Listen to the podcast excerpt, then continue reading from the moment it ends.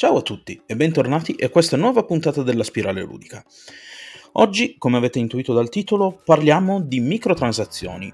Mm, non ne faremo un discorso sul giudizio in merito, anche se mi permetterò di tirare giù qualche giudizio in merito. Però fondamentalmente andremo a fare una breve e veloce analisi su come funzionano e qual è un po' il principio che sta alla base che alla fine ci fa spendere dei soldi e fa mettere tanti tanti bei soldoni nelle tasche dei publisher. Quindi, cominciamo.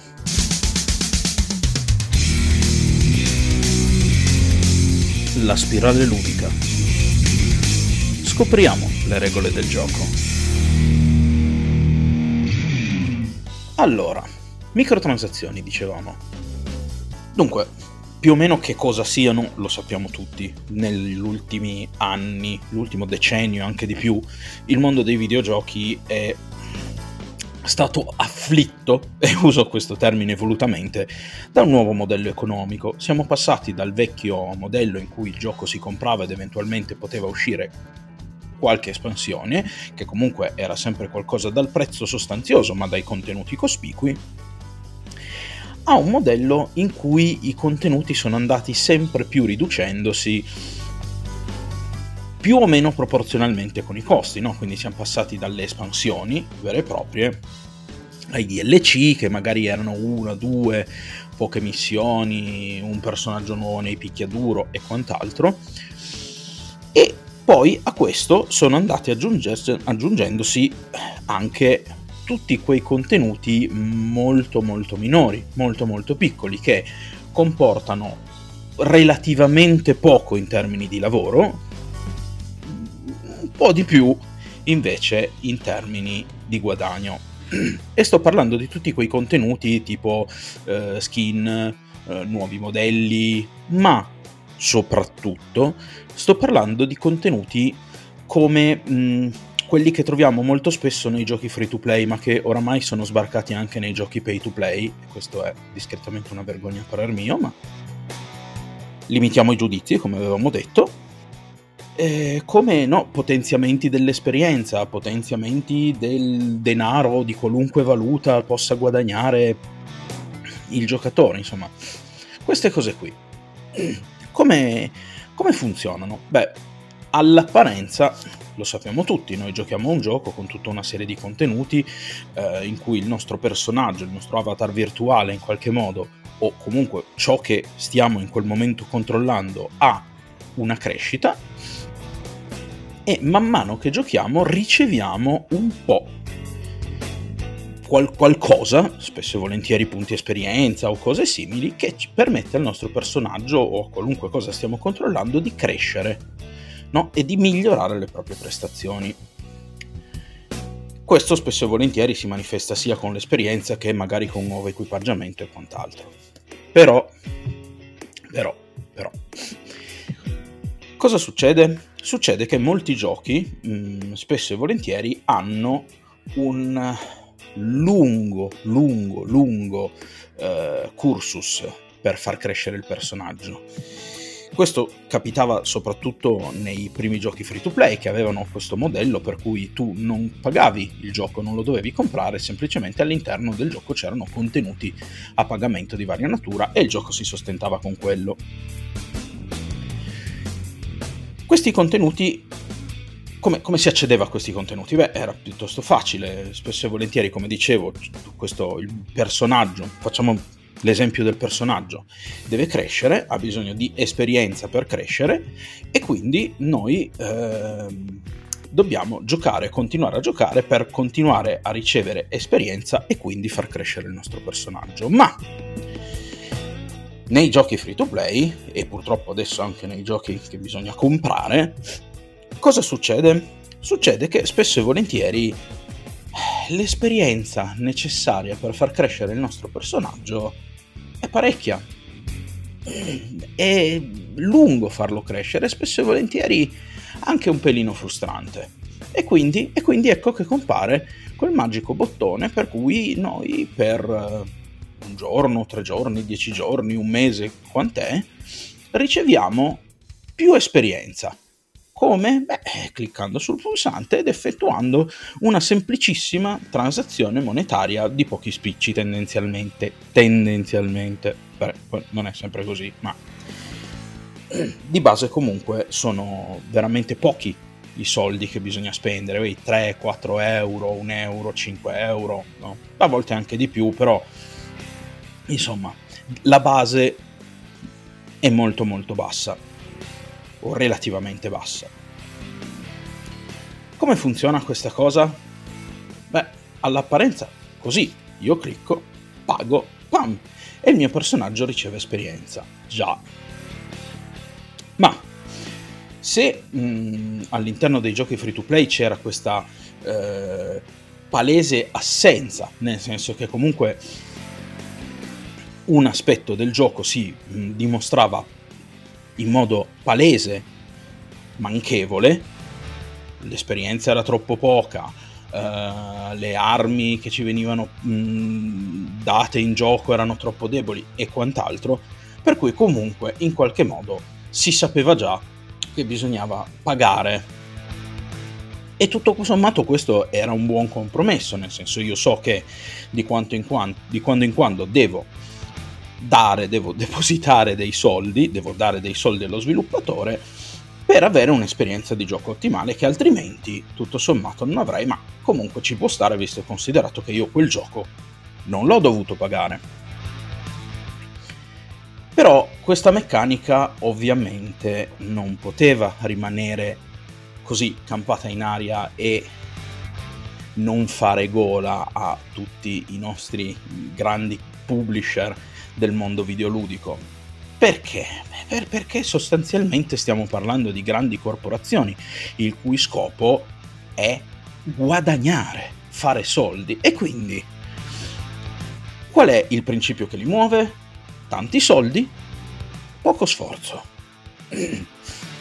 Però la gente tendenzialmente qua eh, si è sempre dimostrata piuttosto ostile nei confronti dell'inserimento di questo tipo di meccaniche all'interno di giochi che già doveva pagare. E giustamente perché dice io ti ho già pagato il gioco ma perché ti devo dare degli altri soldi?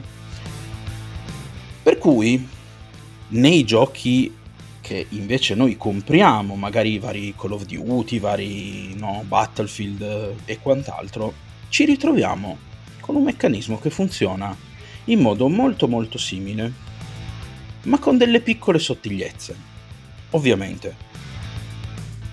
Perché non, pu- non si può più essere palesi come per un gioco free to play. Io non posso permettermi di dirti ok mi hai pagato 60-70 euro un gioco 80 se è un gioco della play vabbè lasciamo perdere questo discorso ehm, mi hai pagato 60-70 euro un gioco dicevo Bene, però adesso se vuoi goderti un'esperienza decente devi darmi altri soldi. Ecco, a saperlo, un utente medio il gioco non lo compra. Per cui queste meccaniche vanno inserite cum grano salis. Ora, per spiegarvi un attimino il tecnicismo che sta dietro a questa cosa devo ricorrere a un concetto economico-matematico State tranquilli, non entrerò nei dettagli, anzi sarà la spiegazione più breve del mondo. Dobbiamo parlare di una cosa chiamata curva di indifferenza. Che cos'è la curva di indifferenza? La curva di indifferenza è una curva che descrive in modo, e qui ve lo dico, lo so che chi ha studiato economia potrà criticare in mille modi, ma io qui lo dico in modo molto molto semplicistico solo per farvi capire a quale concetto ci stiamo aggrappando. La curva di indifferenza descrive quanto di un bene dobbiamo aggiungere in un eventuale prodotto finale per supplire alla mancanza di un altro bene, cioè la somma tra virgolette di questi due eh, componenti deve dare un prodotto soddisfacente al compratore. Quindi ammettiamo che io venda caramelle e lecca lecca. Hm? E faccio questa busta, no? come le buste Aribo con le caramelline dentro, in cui metto caramelle lecca lecca.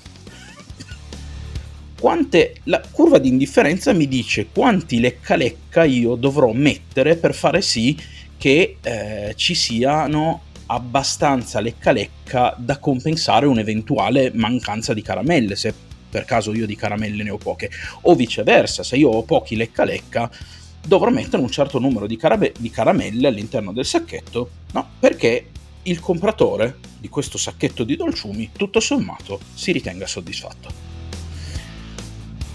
Quindi,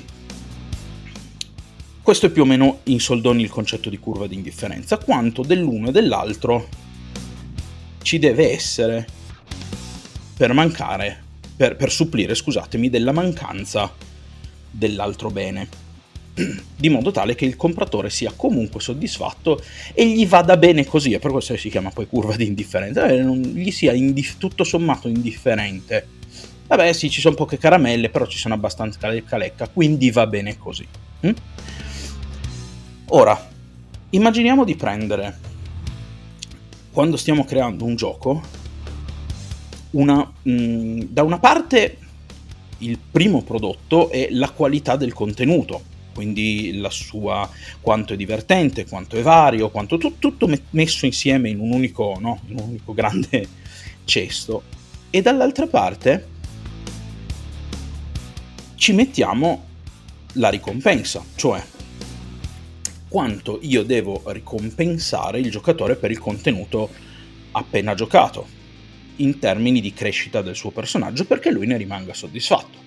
Ora, come dicevamo prima, facendo, tornando proprio alla curva di indifferenza, io magari creo un gioco che per carità a un certo punto non ha dei contenuti particolarmente gustosi, però sono relativamente veloci da fare e danno delle buone ricompense, per cui va bene, io le faccio, chi se ne frega, è un po' di noia, ma alla fine ho sufficiente ricompensa in termini di crescita del personaggio perché la noia mi sia tutto sommato indifferente. Oppure, ribaltiamo il concetto, io non do granché di ricompensa per, per, le attività fatte, però le attività svolte sono particolarmente divertenti, molto varie e quindi tutto sommato anche se io non ne ricevo una grande ricompensa, va bene così perché tanto mi diverto a fare quello che faccio. Ecco, di base un gioco ben equilibrato dovrebbe funzionare così, basandosi proprio in modo più o meno involontario su una letteralmente su una curva di indifferenza che bilancia queste due cose. Ma come interviene qui invece il discorso economico? Bene, ora io mettiamo, facciamo caso di un qualunque degli ultimi Assassin's Creed, ok? Che da quello che ho visto hanno questo tipo di meccaniche. Io metto e faccio il mio gioco in cui tutto sommato ci sono tutta una lunga serie di attività da fare che però alla lunga sono un po' ripetitive quanto dovrò dare di ricompensa perché il giocatore tutto sommato decida di continuare ad andare avanti? Dovrò dargli tot, perché tutto sommato a livello eh, qualitativo c'è, ma non c'è tantissimo, e quindi dovrò essere relativamente generoso con, eh, con le ricompense in termini di crescita del personaggio, perché alla lunga da fare queste attività potrebbero effettivamente rompere le scatole. Quindi io cosa faccio? Do un po' meno di quello che dovrei dare per, dare, per rendere il giocatore indifferente letteralmente alla noia.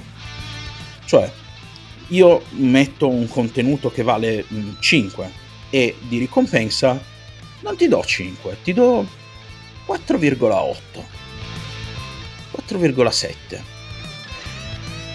Tutto sommato è quasi 5 però alla lunga può annoiare. Cosa succede però? Succede questo, che mentre io sto giocando, a un certo punto dirò sì, però che palle. Però il mio obiettivo sarà sempre lì, a portata di mano, ma un pelo più in là. Ce l'ho quasi a portata, ma non è ancora lì. Quando io mi sarò relativamente annoiato di continuare a fare questo tipo di contenuti, avrò la mia ricompensa poco più in là rispetto a quello che mi servirebbe. E quindi cosa faccio? Mollo? No, è chiaro. Qualcuno molla, qualcuno no. Ma qui compare ping, il nostro bonus. Ricevi un bonus in termini di esperienza per tot giorni e pagaci solo una cifretta. Ed ecco che qua si ritorna.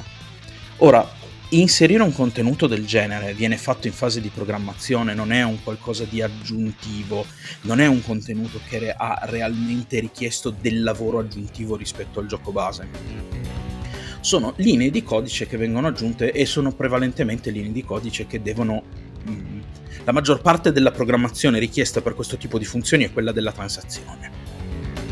Perché poi all'atto pratico si tratta di un attivatore, no?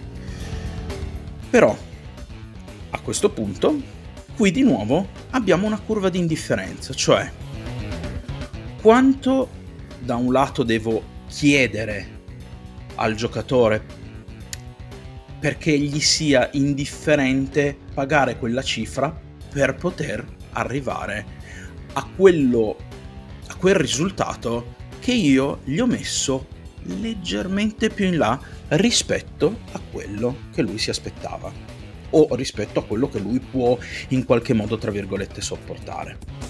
Quindi, in definitiva, la microtransazione è basata su questo mh, concetto e qui, da qui voglio re- comunque escludere, ci tengo a escludere tutti i contenuti estetici perché per quanto si trattino di microtransazioni ci saranno sempre un po' tutta una serie di, come dire, meccanismi diversi e ne parleremo in un'altra puntata. Però ecco, questi bonus di valuta, bonus di esperienza, bonus di quello che è. In, all'atto pratico. Quindi, come funzionano? Per riassumere, funzionano così. Io gioco e devo giocare e ripetere gli stessi contenuti un po' più del dovuto, di modo tale che l'obiettivo sia troppo vicino per mollare, ma tutto sommato troppo un pelo più lontano di quello che io sono disposto mediamente a sopportare per poterci arrivare. E quindi alla fine mi verrà chiesto un piccolo pagamento che al mio portafoglio pesa tutto sommato molto poco o comunque relativamente poco, di modo tale che io possa arrivare al mio obiettivo entro un limite per me soddisfacente facendo così riempire le tasche di chi il gioco l'ha creato.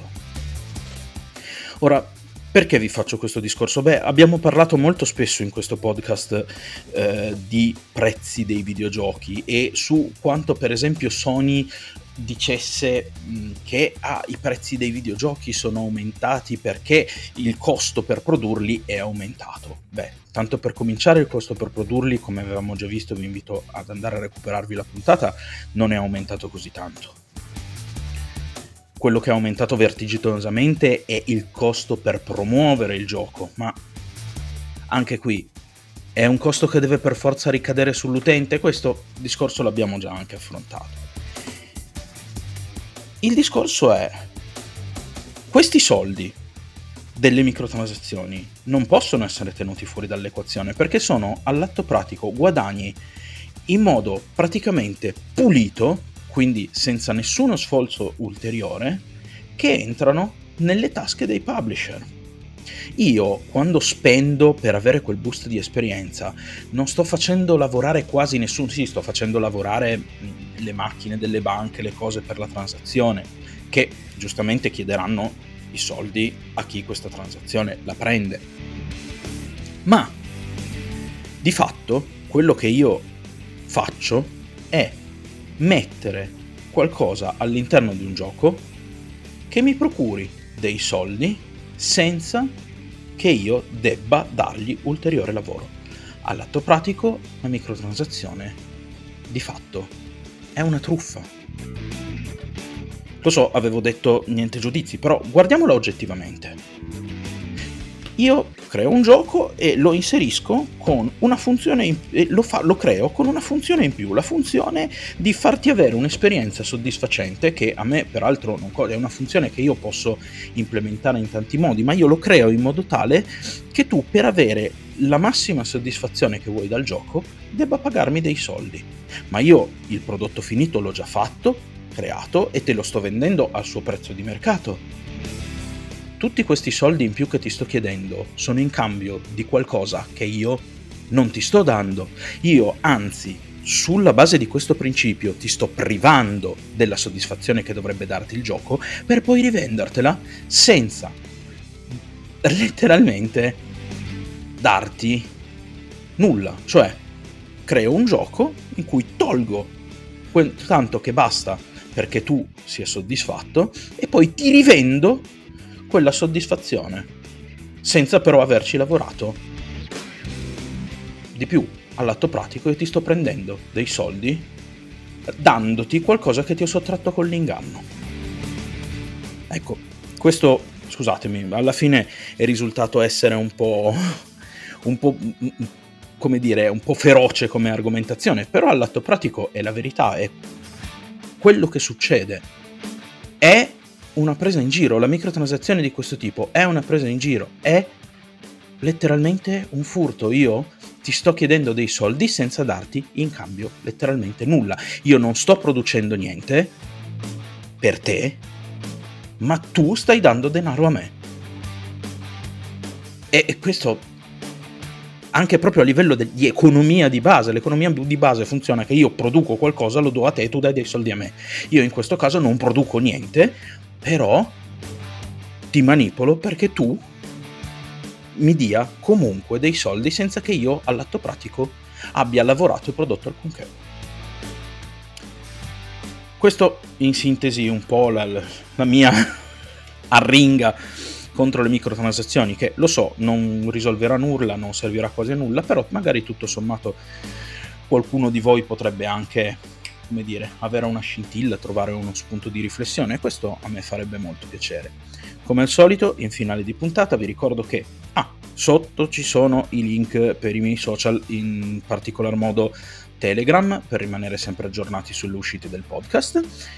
Se qualcuno di voi volesse essere così gentile da supportare il mio lavoro sotto vi lascio comunque anche il link a Coffee per offrirmi un caffè o una birra o quello che è, insomma, vedete, però comunque sarebbe veramente qualcosa di molto molto apprezzato e mi aiuterebbe comunque ad avere materiale aggiuntivo e ulteriore qualità da aggiungere al podcast. Per oggi è tutto, ci risentiamo alla prossima settimana. No, settimana. È ancora un po' troppo presto per parlare della prossima settimana. Ci risentiamo sicuramente la prossima puntata, che potrebbe essere venerdì o sabato. E beh, non dimenticatevi mai che non bisogna smettere mai di giocare. Alla prossima!